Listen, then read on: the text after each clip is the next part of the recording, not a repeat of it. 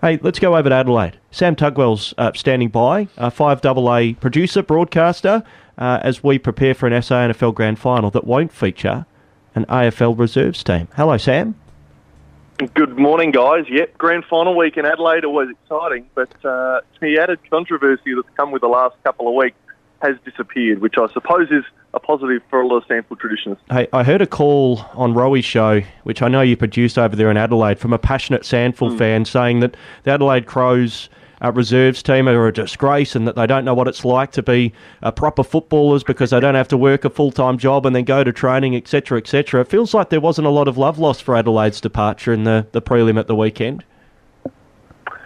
Yeah, that's well put. It's been the sentiment of a lot of callers on our show, and I think a lot of people over the last few weeks who attend SANFL games, watch SANFL games, have followed their whole life. And when you've got a team like the Crows, who aren't a traditional side, who have got players who have got full time salaries and get to train at elite program uh, and, and, facilities day in, day out, and have done for the entire season, um, it does sound very unfair. But and the conflict for fans as well, which is interesting as well. You've got a lot of Crows fans, remember, who are who former SANFL fans once upon a time, who had a SANFL club and maybe still do, and don't know who to barrack for. So that's the other thing that's made it really, really complex for these footy fans in SA. But at the end of the day, too, I think we have to keep in mind the Crows haven't been allowed to play uh, players like Matt Crouch, who have been uh, dropped at periods during the year they weren't eligible to play in this uh, final series, which has helped as well. That the weeding out of all the really top line players, a lot of these guys that the Crows have been playing with haven't played a whole lot of AFL at all this year, really. So you've actually got a number of players, and I look at the list. There's five there who are top up players on this on this list from the prelim final. So that's a that's a massive number when you think about you've got 18 blokes on the field and five of them are going to be top ups who wouldn't make a top 40 in any other SANFL club in the rest of the competition. That I think that's playing a little bit behind the eight ball if you're the Crows in, in some respects, just as much as they've got some good top line, top line talent. The back line, um, the back end isn't that flash either. Mm, okay, so it's that depth. The interesting thing is that normally when the, the games get a bit tight late, these guys that are the professional footballers finish off a bit stronger. But it was uh, Norwood that sort of held on pretty well and. Uh, it wasn't until about the 16th minute, I think it was, of the, of the last quarter that they got in front. Yeah, that's the the fun part about Norwood is they've got a really gritty sort of experienced team, which is very different experience to what they had in the past. So coming into this year, they didn't start off too well. They had a three and four start after round seven, um, and they lost a lot of really top line players too. Grigg who was a Jack Oatey medalist in the last grand final these two met in in 2018. You've got Richard Douglas, who a lot of people would know, Paul Puopolo, um, and to, just to name a few, Michael Talia, the brother of Daniel. Uh, so a lot of really top-line talent for Norwood was lost at the start of this year, but they filled it up with a really good um, new stock. And it took them, as I said, three and four to start the year. It took them a, a few weeks to really work out what their game was like and how to play together. But from that point on, they've been outstanding. They've won nine of the last 11 to win the regular season. And then uh, two of these big finals, including the win against the Crows last week, which was so important. And then Glenelg, who were perfect last year just about uh, before they got to the grand final. Um, so they've had a really great year in bouncing back from a bit of a slow start and really finding their straps. And that's why I think they're going to give North Adelaide a run for their money this week. North Adelaide have been up there, probably equal top with the Crows all year long. I still think the Crows and North were the two best SANFL sides this season. Um, but Norwood have come from a little way back, fought their way into this, and um, they deserve a spot in the grand final purely based off. Purely based on, sorry, just choking on my breakfast, which isn't good early in the morning here in Adelaide. Um, we we can see that North Adelaide, uh, Norwood are, are really starting to find uh, the form that deserves to be in a grand final. What about Jade Rawlings? I mean, he's been in the AFL system. He was a caretaker coach at Richmond many moons ago, not too long out of uh, an AFL career, but he's sort of, I guess he's a name we talk about a bit uh, as potentially going back into the AFL system. He's head coach of Norwood. Can you see him getting back into the AFL system and potentially one day being a senior coach in the AFL?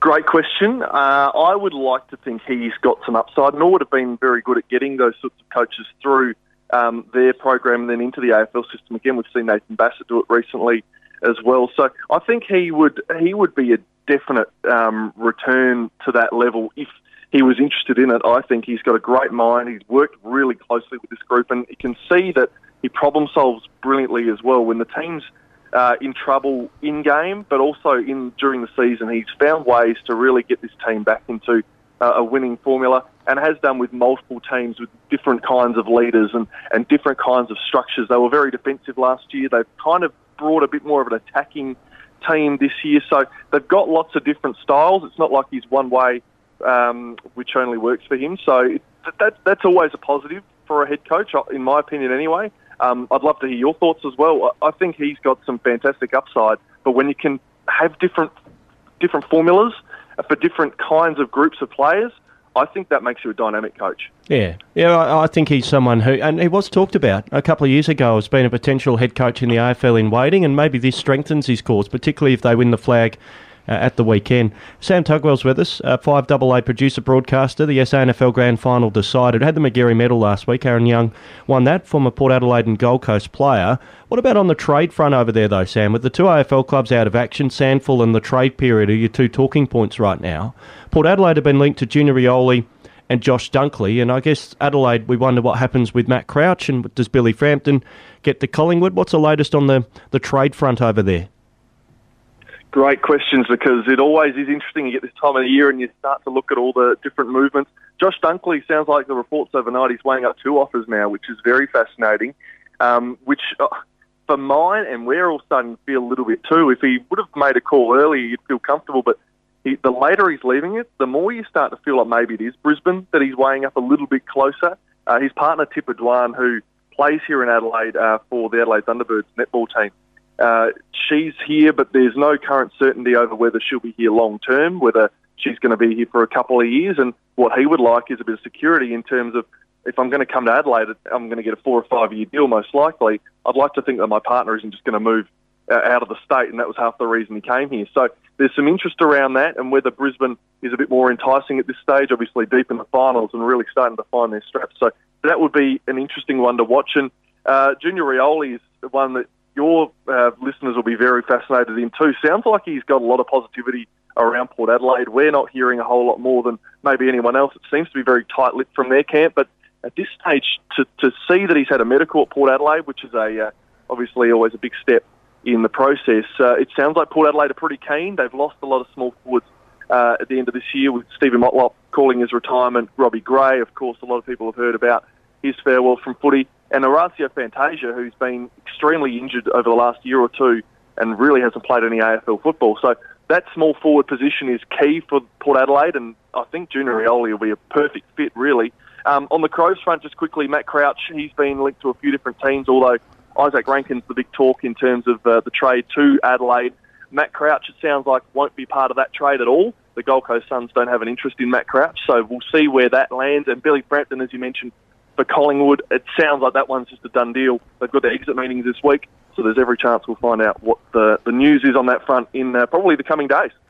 Sam, just a quick one to finish uh, on, on the SANFL again. I mean, it's been a terrific competition by the look of it. When you look at the ladder, you know, there's only a, a two games between first and fifth, and then not much more between the seventh team. I mean, how have you seen the standard um, and and the quality of the football this year?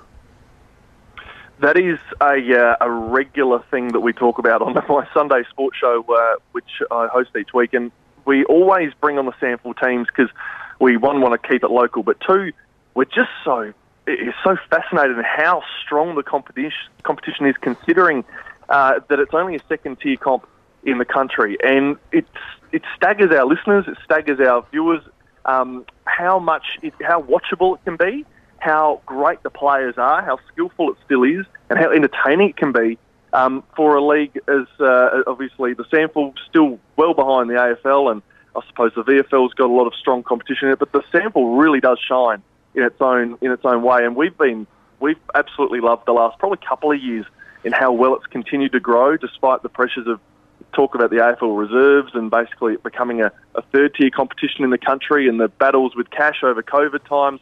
Um, it's been a, a, tough slog for the SANFL, but they continue to prove us wrong in terms of how strong a competition it can be. Um, and I think the watchability factor is so key. Umpiring's been uh, a, a large talking point in the AFL. In the SANFL, it really hasn't because I think a lot of officials here in the in the state league have just I don't know they've got it right. The rules feel good. Um, the, they've got the last touch out of bounds, which speeds the game up a bit as well. There's not a whole lot of congestion. It just feels like you, you rewind AFL footy from 20 years ago, and you've got that right now in 2022 in the SANFL. So it just feels like the good old school footy with a good mix of modern, but also the hard toughness and, and just I don't know, really good watchability factor about it, which is why people are still attracted to it. So the grand final, if anything, you've got two of the best teams in the comp. Should be one of the most watchable games of the year. Yeah, and uh, good luck to both of the teams, North Adelaide and Norwood, in the grand final on Sunday at the Adelaide Oval. Sam, nice to have your voice back on Sport FM airwaves. Keep up the great work over in Adelaide. It's been missed, boys. Nice to chat again. Oh, good on you, Sam. Thanks for stopping by. Sam Tugwell with us here on Sports Breakfast this morning.